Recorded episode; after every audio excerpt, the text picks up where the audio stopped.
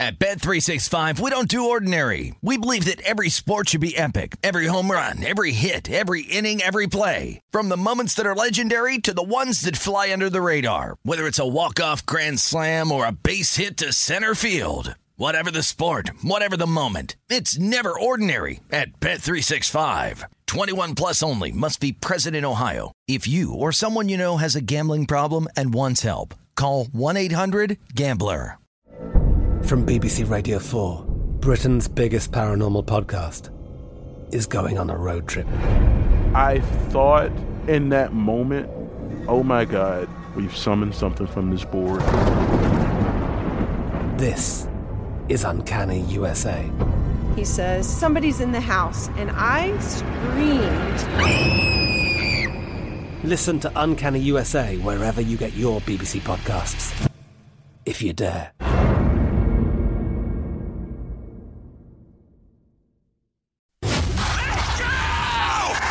This is the Lombardi Line with Michael Lombardi and Patrick Maher on VSEN.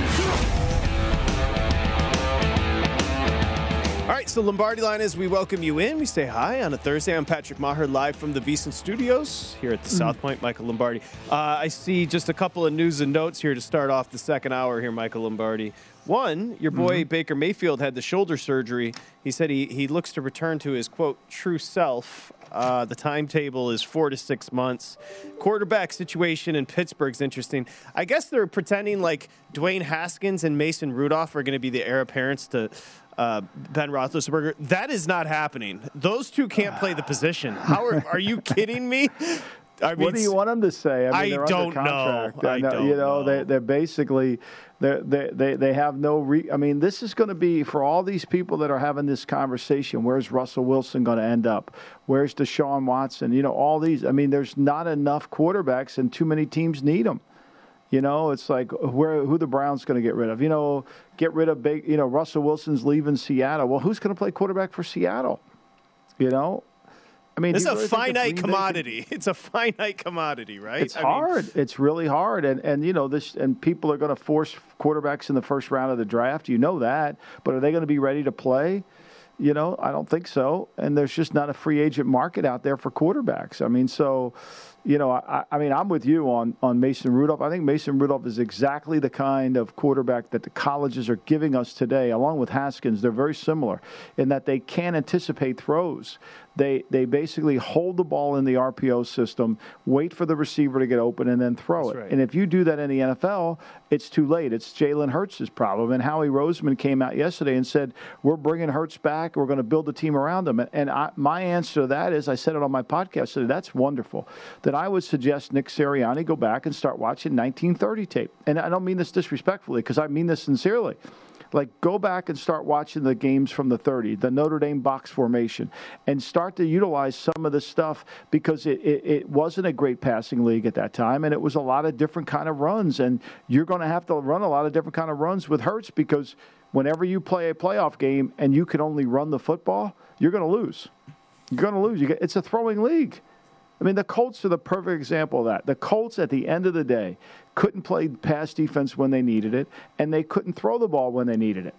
That's why they didn't win. You say, well, they're a better team. Yeah, they had great. Jonathan Taylor was great. But they can't throw it, and they can't stop the throw. I don't care how many interviews Eberflus gets. I would like to get into the mindset of the Jacksonville Jaguars. After they two reasons. They fired Nathaniel Hackett with Blake Bortles midseason, okay? And now they're interviewing for a head coaching job. What did he learn in Green Bay that all of a sudden became, why did you fire him the first time, which was wrong to do? Okay, that's one. Two, did they watch the Colts defense against Jack? The only time the Jaguars ever moved the ball all year consistently was against the Colts. and they were efficient in that game, man. It was like they weren't even sweating. And they didn't just move it once. No. Yeah, they didn't just move it once. They moved it every time. No, I mean, it was like a joke. You're right. So, like seriously, and now we're gonna hire Eberflus, our head coach. I'm at Trevor Lawrence spot. Like, well, hey, man, that's great. I look good against him. You know, so I just think to me, you know, it's just. It is hard to understand a lot of stuff that goes on. And I think as we lend itself to Philly, that they can bring Hurts back like you can bring Rudolph and you can bring Haskins back. But the problems, the innate problems that they have playing the position won't go away. Well, Howie Roseman did say that Jalen Hurts has earned the starting role in 2022. I don't know if that's window dressing. Like, what is he supposed to say? But he did say that. Yeah, I mean, exactly. I don't know what else he was going to say, right? But I just think, to me, you know, at the end of the day, he has to be realistic. He has to be realistic. Quickly, Hendrickson, who led the Bengals. Hendrickson was a great pickup. Remember how great he was last year for the Saints in the postseason? Yeah. And in that game, it was. He's been cleared to play. That will be huge, but they're thin in the middle of that defensive front, and that is going to play into this. But I just want to let you know Hendrickson has been cleared, so looks like he's going to be good to go on Saturday. Yeah, I mean, they're going to need him. Now, you know, it's a good matchup. If they get ahead in the game, they're going to need him to put some pressure. But we know this: Tennessee, no matter what happens, is not going to change what they do. They're going to come out. They're going to run the inside and outside zone. They're going to play action. They're going to get the ball to A.J. Brown. You know, and if they get the lead in this game and they're able to force Cincinnati to have to be a drop-back pass team, then I think it's going to be problematic for them. Okay, before we delve back into the matchups, I haven't talked to you in a couple days, so what are you hearing? You don't have to give me sources. You don't have to tell me anything. When it comes to the coaches, is there anything bubbling right now? You know what it does feel like? Quinn just interviewed. It feels like there's a lot of names, but it's not top heavy this go around as far as the cycling. There's no sense of urgency to hire anyone, right? Now I think Dan Quinn, he's got a ton of interviews. And I do think Dan Quinn still is the favorite in Denver. Okay. And I think he will go to Denver. But something could happen along the path here. Because Denver's a little bit tricky because they're going to sell the team. You know, and how does that affect the new coach, right? Mm-hmm. You know, because most owners that spend $5 billion on something would like to have the guy that they want as the coach. Just throwing it out there. So I think that that's going on. I think the one thing what I'm seeing, observing the league and talking to people, is the devaluation of the head coaching position in the National Football League. They have basically really taken it down and want it to be more of an organizational, and there is continuation of really getting the analytical community more involved in play calling, more involved in decision making during the game, which in some instances might help. And so to do that, they're going to hire younger coaches like the Jonathan Gannons or Kellen Moore, people like that don't have a lot of experience to fight the change in system. It's going on in Minnesota right now. I think you'll see Minnesota hire a young coach that they can really develop, a little bit what Philly did too with Sirianni. Play calling doesn't have to matter because they want the organization to carry the coach, not the coach carry the organization. I think that's what's going on, and that's why you're seeing so many different people interviewing for jobs. And then I think the only job really, if you look over the landscape of jobs, that is a true football job would be the Raiders.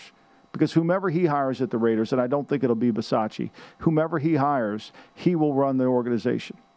Well, I'm glad you brought that up because a lot of friends in Michigan texting the last couple of days, you know, the rumors are if Jim Harbaugh were to be offered the Raider job, he would take it. I think a lot of it goes to what you just said there. Harbaugh's a smart guy. He knows that he would have ultimate say there with the Raiders, whereas any other organization, you're almost puppeteered.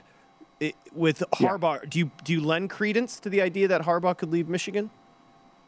Yeah, I do. But I mean, if they were going to act on Harbaugh, they would have acted. Now they might still. I think there's someone else they're involved with there. I don't know who it is. They're interviewing different people. They're going to start interviewing a bunch of GM candidates. So I don't know what the plan is. Ken Herrock, the former Raider personnel executive, actually the guy that I followed at the Raiders, who went on to Green Bay, was the Atlanta Falcons general manager. He's helping Mark Davis along with Marcel Reese in the search process. So, you know, I do think knowing enough about Mark and knowing his dad that I think they're going to want to hire somebody that has some sense, and I'm not saying they're going to hire an ex-Raider, but some sense of understanding game management. I can only imagine how furious Mark Davis was when they spiked that ball. Because you pointed out that he is big into game management. Loves it. I got taught the same way as he did. I mean, I learned some from Belichick, but I learned a lot from Al. And the way I think about the game, I learned from Al. And so I mean, he had to learn the same thing. You know, he knows it. And so when he watches his team not operate in that manner, I would suspect that that was really, you know, really a hard thing for him to accept. Gave away a play, you know, and then you throw the ball short in the end zone. I mean, if he would have been alive for that, those two plays, oh my goodness! Don't you think it's fascinating? Oh my! There's a generation, and you know, in your book you discuss it, and you're certainly as close as anybody. But the idea that Al Davis, he's a brilliant football mind, but he became something different. He represented something different to a whole new generation. I'm 43, and for me, it was the owner walking around in the tracksuit. Didn't necessarily know him as the, until I read about the league, didn't really know him as the brilliant football mind in Al Davis. Yeah, and you know, you saw this franchise lose over the final 10 years of his life and look really bad doing it. And, you know, and so that's what happens when you're not willing to really, I mean, the TV show Succession could have been the history of the when you're unwilling to let it go, right? When you don't want to just give it to somebody, when you want to keep doing it the way you've always done it. It's a problem. I mean, it's what's now they say in New York they're going to change. They say the Giants are going to give the GM all the authority he needs. I believe it when I see it. Would you pinpoint the Eagles as the forebears marginalization head coach if you connect that? Meaning we're entering a new era. The marginalization of the head coach's power. I think a lot of this is motivated by the younger generation of the sons of these owners. And I think that they want to be able to, I think they feel like they're having a hard time finding a great coach. And so since we can't find a great coach, let's build a great organization. I think that's really what it is. And yeah, I can't argue with it. I can't. Right. I can't. I can't say that's stupid. I'm just saying I think it's not what I would do, but I can't argue with it because it puts a lot of strain and you have a lot of people involved. And knowing the league like I do, when you have that many people involved, nobody is going to be around when you lose. It's always going to be somebody else's fault. And, Michael, those big names, the stalwarts are starting, you know, the Belichick's, the Reeds. The one that you mentioned, Harbaugh still has the cachet. So if Harbaugh were to take a job, I think there would be some cachet along with it as far as expectations from his perspective, right? Right. And the only one I think he fits for, because he doesn't fit in Chicago, we could talk about when we come back, because Chicago wants that. They want the same kind of organization I'm talking about. Oh, good. I want to ask you about that. We got a great audience in Chicago. We'll discuss that. We've got them all coming up next, and I want to ask Michael about what Chicago looking for continuing their head coaching search as well. It's Lombardi Line.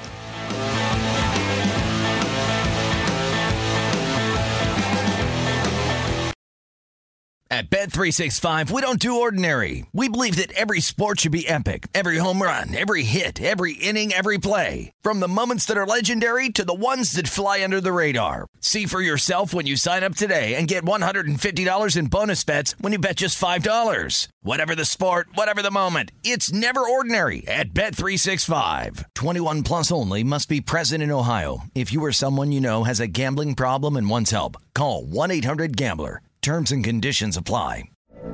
From BBC Radio 4, Britain's biggest paranormal podcast is going on a road trip. I thought in that moment, oh my God, we've summoned something from this board.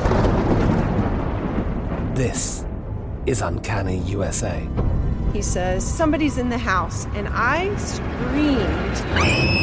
screamed. Listen to Uncanny USA wherever you get your BBC podcasts. If you dare.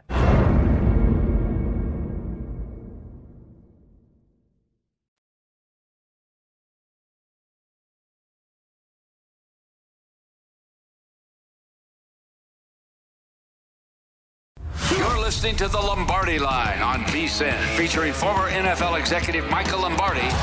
Now, once again, here's Patrick Maher. Okay, it's never too early to prepare for the big game, and we want to make sure VSEN is a part of your plans. You see it right there, the big game coverage. 56 hours of free coverage. Betting strategies, big game betting guide. You get the matchup analysis, betting market insights. It's all there. It's the biggest game of the year, so make plans now to join VSEN, the betting experts, before, during, and after the action. VSEN.com. This is going to be our 6th annual live Big Game Betcast as well. So ride with us throughout the big game. Michael Lombardi there. I'm Patrick Maher here at the South Point. We go down the road to the Circa, and we're going to have 56 hours of free video coverage for the big game. And I think Amal Shaw is going to handle 50 hours of that 56-hour broadcast. Wow. Amal, are you getting up early on that Sunday? You and Femi, you going to be hanging out here at like 3 a.m.? What's going on with you? Negative, Ghost Rider. The pattern is full. Are you kidding me? So you've shut down as far as those Sunday hours. Who's got the Super Bowl this year, by the way? Who's got it? Yeah, which network? That's a good question. What I'm trying to think. I think it is. Is it Nance and Romo? I think so, yeah. I think it is. Well, my point being, I'm sure they'll have a plethora of additional coverage that's unnecessary and unwarranted. You know, you can probably tune into that. I don't know really what we're going to tell you at 0500 hours. That's going to make a difference on your prop play that you couldn't get 9 days earlier. Come on, Amal. People are going to watch the show. Quit killing it. Hey, Michael, listen, I like to be a realist. There's no reason to invest that much time on something to go make one prop bet. Let's let people be efficient with their time. Very important. Time is fleeting. There's a ton of prop bet. We could do it. So give me your weekend. What are your thoughts on the first game? Who's the first game? Is that the Cincinnati Bengals? Yes, that would be it. Yes, sir. Why would I sit there and be looking at the NFL when they're handing out college basketball gravy every night in Creighton? Bottom line is, I look at this matchup, it's going to come down to Derrick Henry. How healthy is he? How impactful can he be? Do they officially activate him and go from there? Once we find that out, I think we'll see what this Tennessee team can be. I do think, Michael, if you look at it from a Tennessee and Cincinnati perspective, huge advantage here, the fact that neither of these teams would have to face both Kansas City and Buffalo. So you feel good about that. Tennessee, what an opportunity. You have home games, and you look at it and say, hey, we're playing the Bengals, team that's a little bit banged up on the defensive side of the ball, particularly on the defensive front. A great situation for them against this team. Young, not as experienced. Vrabel does a tremendous job. I believe Zach Taylor should be coach of the year just for the turnaround that they've had. But I think Mike Vrabel is maybe one of the most underrated coaches, if not the underrated coach in the NFL. Yeah, he's my coach of the year. I mean, what he's been able to do with this team this year, the injuries that he had, all the players he's lost, and yet he's still able to come back and have the number one seed with a team that anybody who wins the coach of the year award, not named Mike Vrabel, wouldn't be able to win 7 games with that team that Mike's coaching. Yeah, 100%. Michael, I think, Patrick, real quick, I think Michael makes a great point, and the one thing is, is it because of the Henry loss or because of the fact that they got a quarterback who couldn't beat out Jerrod Johnson at A&M? Well, I think it's a combination of all. They had defensive line injuries. They had offensive line injuries. They had secondary injuries. I mean, they had injuries everywhere, you know, not just the big back, you know, and they're so married to their system of hard play action, throw it down the field because of the guy who couldn't beat out the kid from A&M. So I'm with you. I mean, I think that Vrabel, the things that show up in playoff time are situational football. And obviously the Raiders didn't do it very well. The Patriots didn't even compete in that level.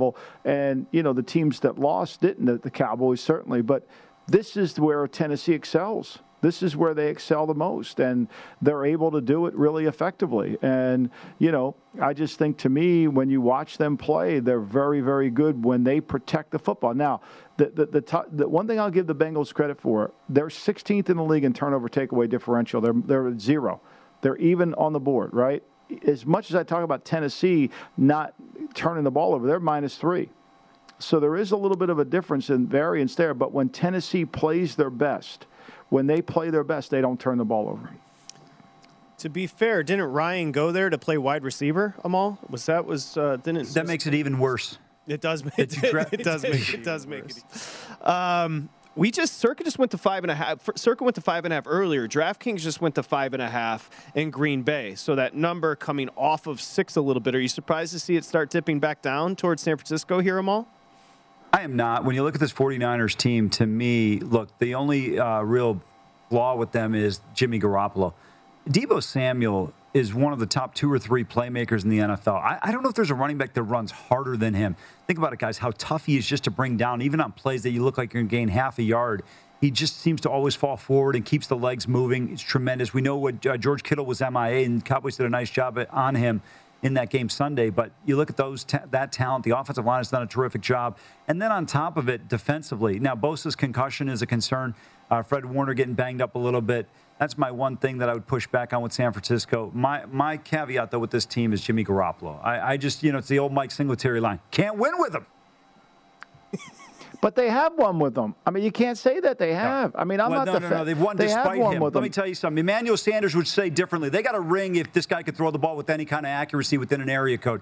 You're trying to tell me there aren't 15 quarterbacks that they were playing in San Francisco in Kyle Shanahan's system with Deebo Samuel that they wouldn't make it to where they are at this point? Well, I mean, we've seen it. Whenever they don't play them, they lose badly. Have you seen Shanahan's record without Garoppolo? How about the Super Bowl? 3rd and 15. Your boy Robert Saleh is over there calling defense. He's got a 3rd and 15. They're up by 10 points. What happens? Completion of Tyreek Hill. You want to know the? They got a 1st and goal. They have a 1st and goal in the goal. They have a 3rd and goal at the goal line. He plays man to man. They get pass interference. And then all of a sudden, the game falls apart. I mean, I think to me, I'm not suggesting Garoppolo's a top 10 player. I'm not. But I think everything that falls on his shoulders is always, well, they can win with anybody. And yet it's proven they can't win with anybody. Well, hold on a second, because you've had Bethard. You've had the other kid. I forgot his name right now. He was in Nick Washington. You said anybody. I mean. Mullins, Nick and then, of course, you've got Trey Lance. None of these guys. These guys, let me tell you something. They should be sacking groceries somewhere. They should be asking, you want fries with that? Are you kidding me? These aren't NFL quarterbacks. And you know what the biggest indictment of Jimmy Garoppolo is at the end of the first half in that Super Bowl? Hold on a second. At the end of that, I said 15 quarterbacks. Name me 15 guys. At the end of the first half, with 2 timeouts in his pocket, Kyle Shanahan didn't try to matriculate the ball down the field. When Kansas City had 2nd and 16, they didn't call timeout with that defense. He doesn't believe in this guy. There's a reason why. You saw this guy short-arming 3-yard outs to Kittle. I beg to differ with you. He believes in him. He doesn't believe in Lance. If he didn't believe in him, he would have put him out of there. The whole team believes that he's the only. They give him a chance. Look how they react to him. I mean, look at how the team reacts to Garoppolo compared to how the team reacts to the mayor of Munchkin Land, Murray. Listen. If you're in Alaska, a woman who's a 4 there is going to look like an 8 compared to L.A. That's what Jimmy Garoppolo is. They're looking around at the dance. There's nobody else to dance with. I didn't know. I'm just giving you an analogy that relates to our audience. I just think, look at it. It's the same. I mean, all I'm saying is, look, I'm not in love with Garoppolo. I like the kid. I think people just dump on him when there's other circumstances that have happened in the game. The Tennessee game's another game. They're 9 for 15 on 3rd down. Everybody said, "Well, Garoppolo stunk in that game." Now, wait a minute. You allowed 9 for 15 against a team that doesn't have a drop back pass game, and most of those 3rd downs you allowed to happen were 3rd and long, 3rd and 23 convert. All I'm saying is spread the blame out a little bit. Let's even the field a little bit. Let's take sure that. Well, hold on a second. Deebo Samuel's tremendous. Whose fault was it on that pass to Brandon Ayuk on 3rd down wide open that he airmailed him? Who was the one that threw that interception? Should have thrown the ball into the stands. I don't disagree. He makes mistakes. I'm not defending him. I'm just saying he's not all the problem. They have other issues. And in that game too, we find out he hurt his thumb. So now we find that out. And now you're kicking the guy when he's hurt. Well, wait a minute. If Baker Mayfield, people are saying he shouldn't play when he's injured, you can't have it on both sides, then Jimmy Garoppolo shouldn't play if he's injured. But if it's his understand that. All I'm saying is I've seen a guy finish a quarterback finish a game with a broken finger on his throwing hand. You just get through it. But then the next game, you're not so good. I'm not defending him. I'm just saying don't dump on him. No, well, hold on a second. He's paid like an elite quarterback. You expect an elite performance. No, he's not. All I'm saying. Oh, he's not. He's not paid like an elite. He's in the 20s. Elite's in the 30s, 40s. He's not elite. What? Because there's a lot of stupid general managers. Doesn't make it excusable for guys that suck who shouldn't be getting paid like that. You know, there's a reason why Rick Spielman's out of a job paying Kirk Cousins 3 years, $84 million. And where did that get the Vikings? Mediocrity. Well, I think it would be perfect if you took some of these jobs and then you decide how you're going to spread the money around, because you got to pay the quarterback. Well, I mean, that's the problem. I wouldn't overpay. I wouldn't acquiesce to Jimmy Sexton on everything because I'm scared of potentially losing somebody. And then you'd have Nick Mullen, and you'd be out of work in a year. That's what would happen. Well, that's fine. I'd rather be out with Nick Mullen knowing he's terrible than paying a guy $25 million who doesn't perform for me. Look at the throws. How can you sit there and tell me that Brandon Ayuk throw wasn't on Jimmy Garoppolo? They win the game right there. I said it was. I just said it was. I didn't say it wasn't. I said it was. I just you're feel like you got to fully disclose you're his agent. Are you his agent? I need to know. I am the agent of truth, and the truth is they let some other areas best their team. For those of you wondering at home, Amal Shaw does not drink caffeine. That was all just him. I don't know what that was. Great job, Amal. Thank you, buddy. Thanks, guys. Coming up appreciate next it. Amal and Mike. Take care.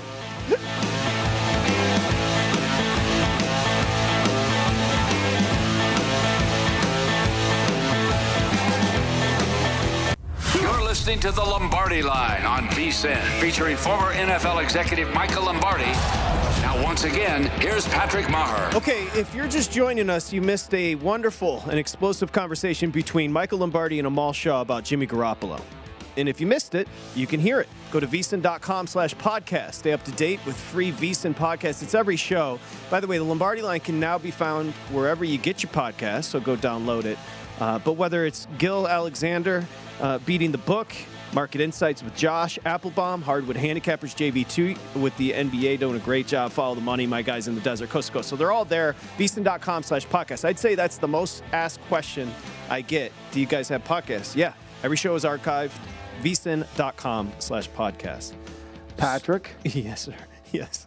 Yes. I thought it was awesome. I mean, all I was trying to do, you know, one thing about them all, you can, you know, a little match will strike a fire going crazy. And money, when you bring money into the equation, I mean, Amal must look at these salaries of other people and just keep banging his, he must like Khrushchev banging his shoe on the table, you know. But I think what was, all I was trying to bring out, besides we getting into a dating game in Alaska, was the problems with their team, which is remarkable, is that he's not all their problems. That's all I was trying to say. I acknowledge that he misses receivers. I acknowledge he makes dumb decisions. I'll be the first to tell you that. However, I don't think you can lay all the blame. I don't think it's as easy as, okay, we get rid of Garoppolo, we win, because they tried that already. And that hasn't worked out yet. And you can't deny Shanahan's record with the quarterback. Yeah, and as John just mentioned, he's, as far as average, I think he's probably 12 to 15. Some he's paid 12-ish, somewhere in there. Jimmy Garoppolo, average salaries. His contract really. I mean, I know, I would love to see Amal run a salary cap because, I mean, he might not pay anybody the minimum. I mean, if you think Mike Brown's not going to pay, Amal's not. I mean, like, you have to pay somebody, you know? Yeah, if he thinks he's not going to let Jimmy Sexton dictate to him, he doesn't know Jimmy Sexton. I mean, I could tell you that right now. A spark around Amal can turn into something big. They called him kindling back in high school. Just any little kindling laying around. No doubt, I loved it. It'll start a fire. Amal's great. He's coming on next week. We should play Billy Joel. We didn't start the fire when he comes on from now on. Okay, that's what we should do. He's got a walk-up song now. Amal Shaw. Love Amal. Coming up next, Odds On with he and Mike. We bring in our buddy Josh Applebaum now. Market Insights is the pod. VSEN.com/podcast. As I mentioned before, betting across America with Pritch. We say hi to Josh. You got a lot to live up to with the explosiveness. How are we feeling today, man? I'm feeling good, by the way. Michael, looking good with a haircut. Me and Patrick, we got to get our ears lowered and keep up with you. You're looking good. So, guys, I would say, you know, one thing we've seen so far, just before we dive into some of these games, I did some research on the divisional round in particular and how we kind of see the betting market develop. So what's interesting, guys, we have seen favorites do very well to start. 5-1 straight up and against the spread so far this playoffs. But if you get to the divisional round, what's really interesting is if we're just looking at straight up, throw away the spread, who we typically wins these games, it's home favorites. Over the last decade, home favorites in the divisional round, 27-8, 77%. Now, of course, because you're going money line, you know, you're not making a huge profit here. You're only up about 3 units, but it just goes to show you that the home favorites do typically win these games, almost 8 out of 10. Now, in terms of covering the number, though, it's almost 50-50. It's pretty much 17-18 against the spread. So as we look at these games, keep that in mind. It's not that these home favorites in the divisional round always cover. It's a coin flip, but they typically do win these games. Again, almost 80% over the last decade.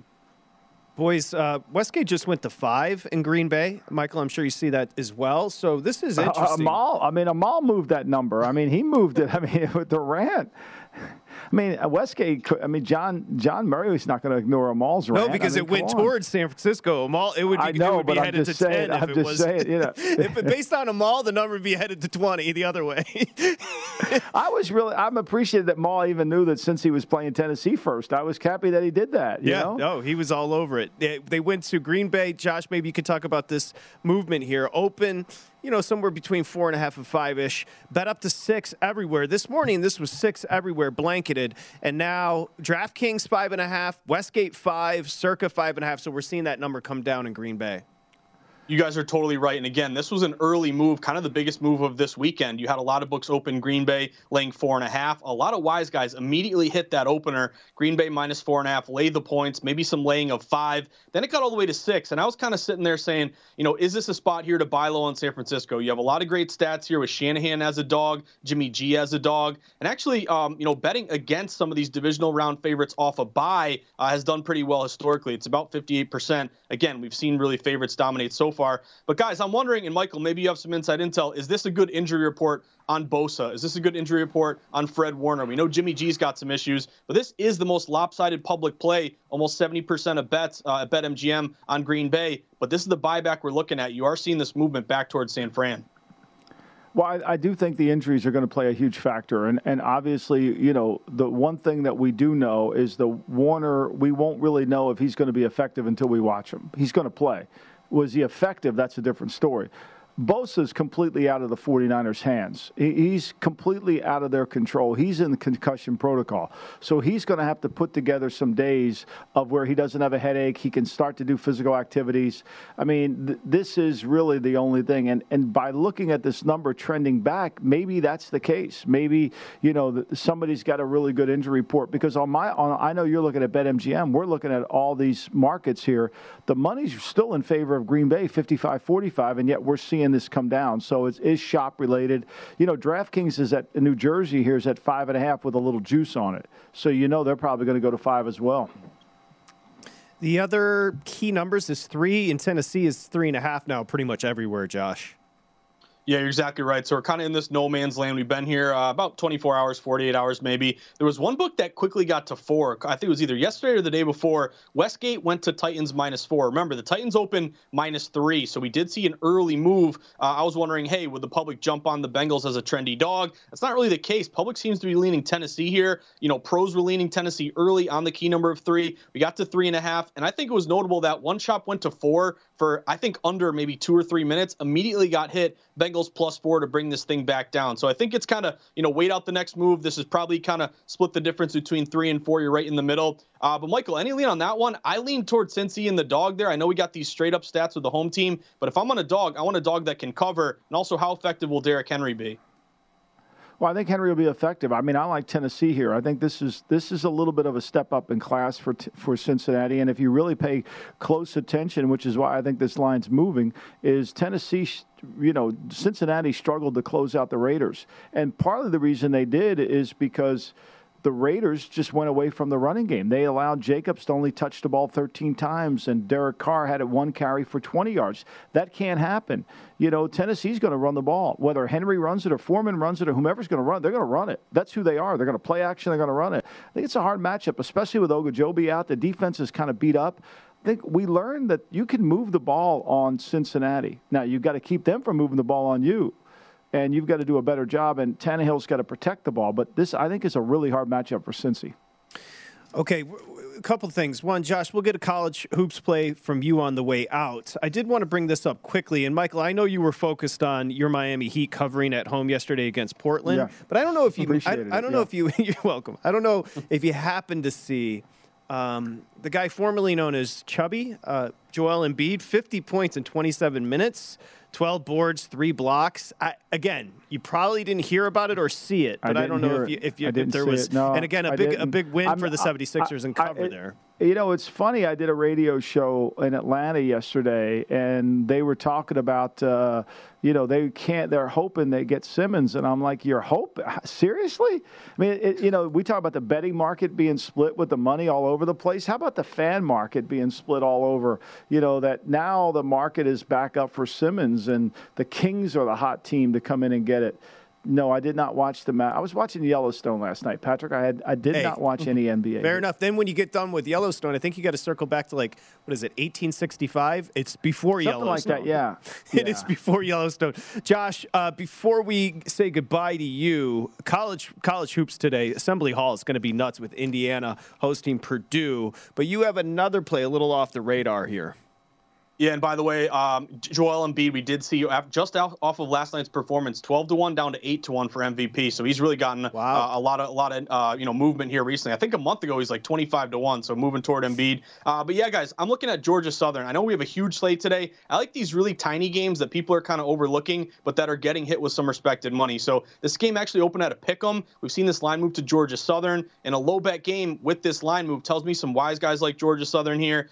You have a better shooting team, Georgia Southern. 48% from the field versus 46%. And I look a lot, guys, when you get into these conference matchups, home versus road splits. Coastal Carolina 0-4 on the road this year. Georgia Southern 5-0 at home. Ken Palm's got Georgia Southern by 1. I moneyline Georgia Southern. And guys, if you're looking for a new show, Yellow Jackets, insane, quasi Lord of the Flies and Lost. That's a really cool show. Just started last night. Yellow Jackets. I cannot keep up. That's one thing I do know. Okay, so you're going to you just went moneyline Georgia Southern there, Josh. Exactly, yeah. Because, again, when you're at a 1, what if they win by 1? You push, you lay the 1. I'll just lay minus 115 with the juice there. Okay. Thank you, buddy. Appreciate it. Market Insights Pod, betting across America as well. Maybe we should check in. Did Jimmy G and Amal date the same person? Maybe. There might be something. He's a man about town. There might be something to that. Green Bay's getting a lot of healthy players back here. We'll get into that next here at Lombardi.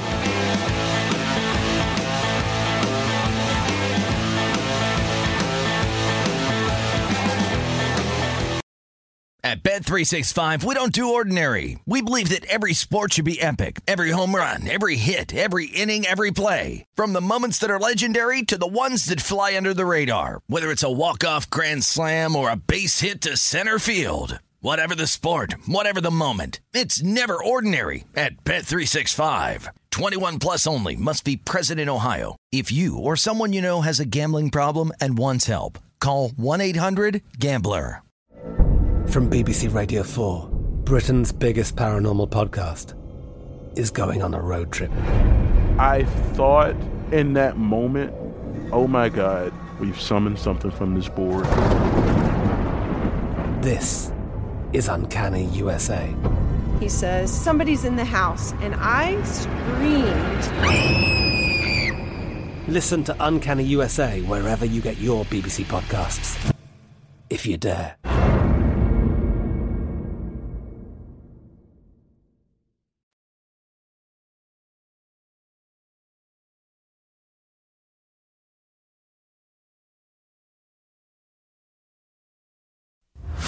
Listening to the Lombardi Line on VSEN, featuring former NFL executive Michael Lombardi.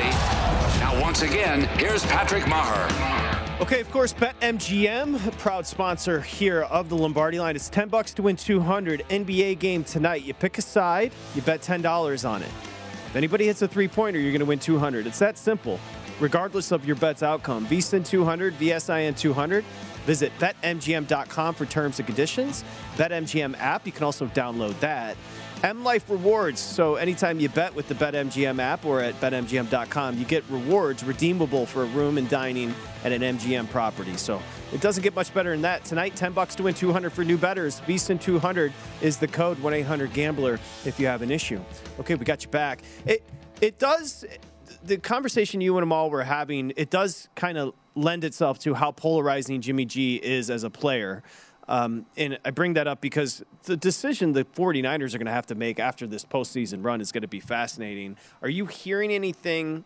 Look, they traded away the future of the organization for Trey Lance, so obviously they're going to try to get him sooner than later.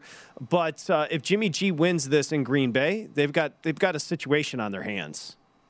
They do, and but they also feel like, look, they're in perfect position because there's so many teams that need quarterback, and Jimmy's cheap, although Amal doesn't think so, that his contract is really easy to trade. It's a lot easier to trade Jimmy Garoppolo at $24 million or whatever the hell he makes than it is to trade Kirk Cousins at $45, right, completely buttoned up and guaranteed. So I think that, it's always, there's two questions today in today's game you have to ask yourself about players. How well does he play, and what is his contract? You can say Derek Carr falls short in a lot of areas, and he does, but his contract's really good, and he's good enough to win games. And if you want to run him out of there because of that, because he just doesn't meet all your expectations, you're not going to replace him with a better player. I don't think so. So you've got to try to figure out a way or plan a way. That's why I thought the Raiders, instead of drafting Leatherwood, they should have drafted a quarterback, because it would have helped them launch into the next era without having to pay Carr $45 million or whatever he's going to get. Same thing with the Brownies. Same thing with them. So I do think that, because you're not getting around paying quarterbacks. I mean, you're just not going to get around it. And sometimes some of these teams are going to have to bite the bullet. Like, if whoever the next coach of the Raiders is, whomever that may be, you know, I would say Carr's got 2 years to prove. You got to extend Carr out a year, whether it's the franchise tag or whether you make a deal. But you got to give it at least that time, because there's no other quarterbacks. I mean, this draft doesn't have them, and it takes you 2 years to figure it out.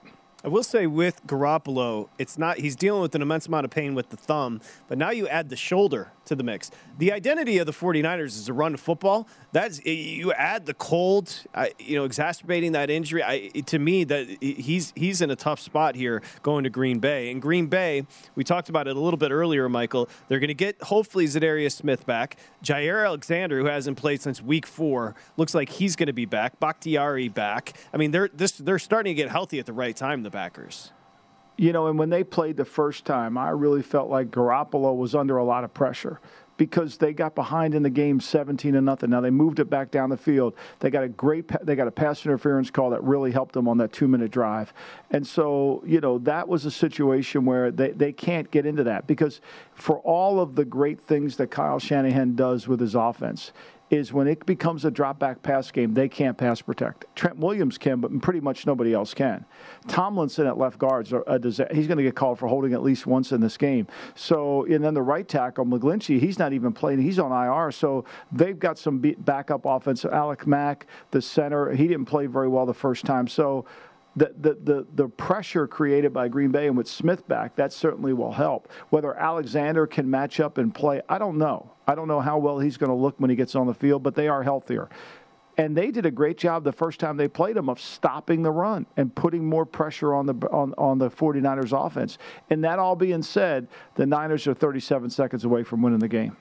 What's changed as well, the 49er offense is much better now than what the Packers saw in Week 3. No doubt. I think it goes without saying. I mean, especially with I guess they're calling him a wide back in Deebo. I mean, just he had 8 touchdowns running the football. I mean, he had 15 total. He had over 1,770 as far as total yards. That's third in the NFL. Deebo Samuel's been a revelation. No doubt, and he's really good with the ball in his hands afterwards. And this is why their point. I mean, the Packers averaged 26.5 points a game with Aaron Rodgers. That's 10th in the NFL. This team averages 25.1. They're 13th. And their defense of what they give up is pretty. This is an even game. It's a better defense now too. I agree. Yeah. Sorry. Exactly. The difference in this game, Patrick, is the turnover takeaway. I mean, the Packers are the third best team in that category at plus 13. And we know San Francisco turns the ball over too much, and their takeaway differential is -4. They're 22nd. The fact that they've gotten here turning the ball over is somewhat a tribute to their resiliency and their ability to kind of overcome some obstacle, like that 17-0 lead. I mean, you get Aaron Rodgers gets you down 17-0. That's a long way back. Now, I know they were playing home, and that helps. And you can't fall behind in Lambeau Field down 17-0. I can tell you that. However, that being said, you've got to be able to, they must protect better than they did the first time they played them. And I'm thinking back to that Week 3 matchup. First off, that San Francisco secondary was in shambles then. The front wasn't playing like it's playing now. It's a different San Francisco. I think it's going to be a good game. I know most believe it's just this Aaron Rodgers comeback tour, just like, showing everybody who's boss. But to me, San Francisco shouldn't be overlooked in this spot. No, especially because, look, we saw this in Week 16 of the season, where the Cleveland Browns went in there and they they ran the ball for 219 yards. And if Baker plays a little better, that 24-22 game, they've got a chance to win it.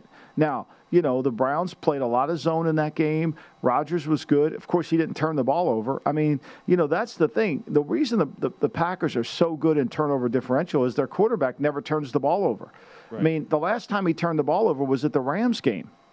the Packer offense was the Rams game in Week 12 that they won. That's the last time they turned the ball over, other than the last game of the year against the Lions with Jordan Love at quarterback, which doesn't count. So, you know, for me, this is why the pressure's on Garoppolo to play mistake-free, because there's no margin of error when you play Green Bay. Like, you're not going to be able to. Like, when Green Bay played Tampa in the championship game last year, for as bad as they played in the first half, Brady's 3 interceptions allowed them to get back in the game.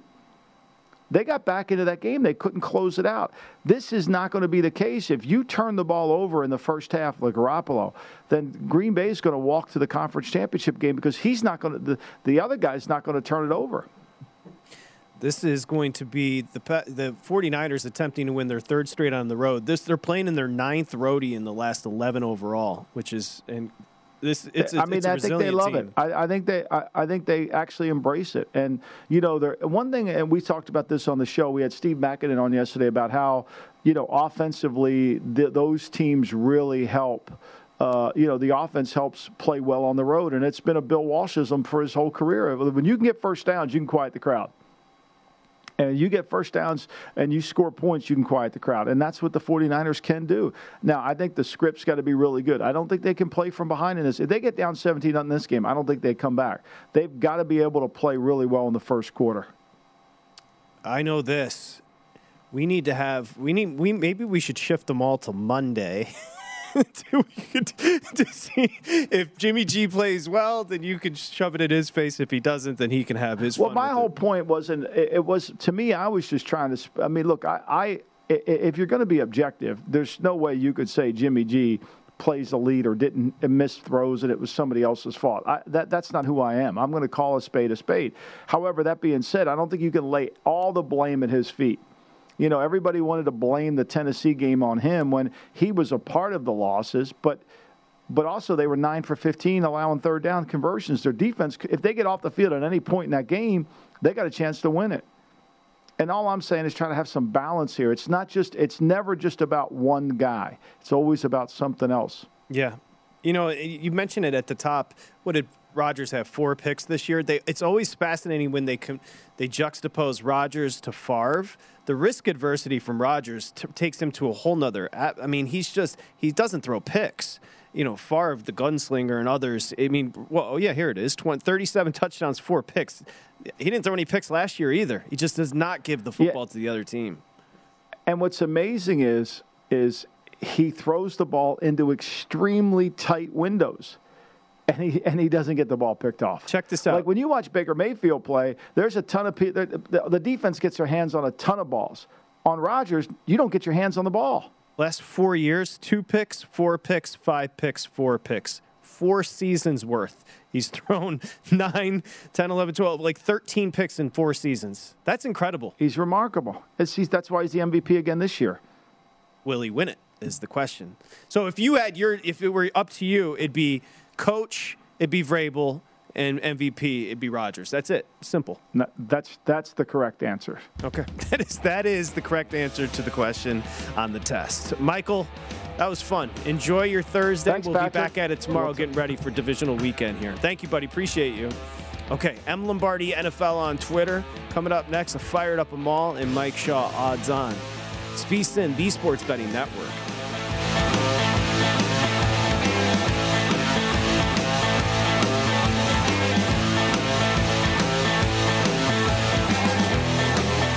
At Bet365, we don't do ordinary. We believe that every sport should be epic. Every home run, every hit, every inning, every play. From the moments that are legendary to the ones that fly under the radar. Whether it's a walk-off grand slam or a base hit to center field. Whatever the sport, whatever the moment. It's never ordinary at Bet365. 21 plus only. Must be present in Ohio. If you or someone you know has a gambling problem and wants help, call 1-800-GAMBLER.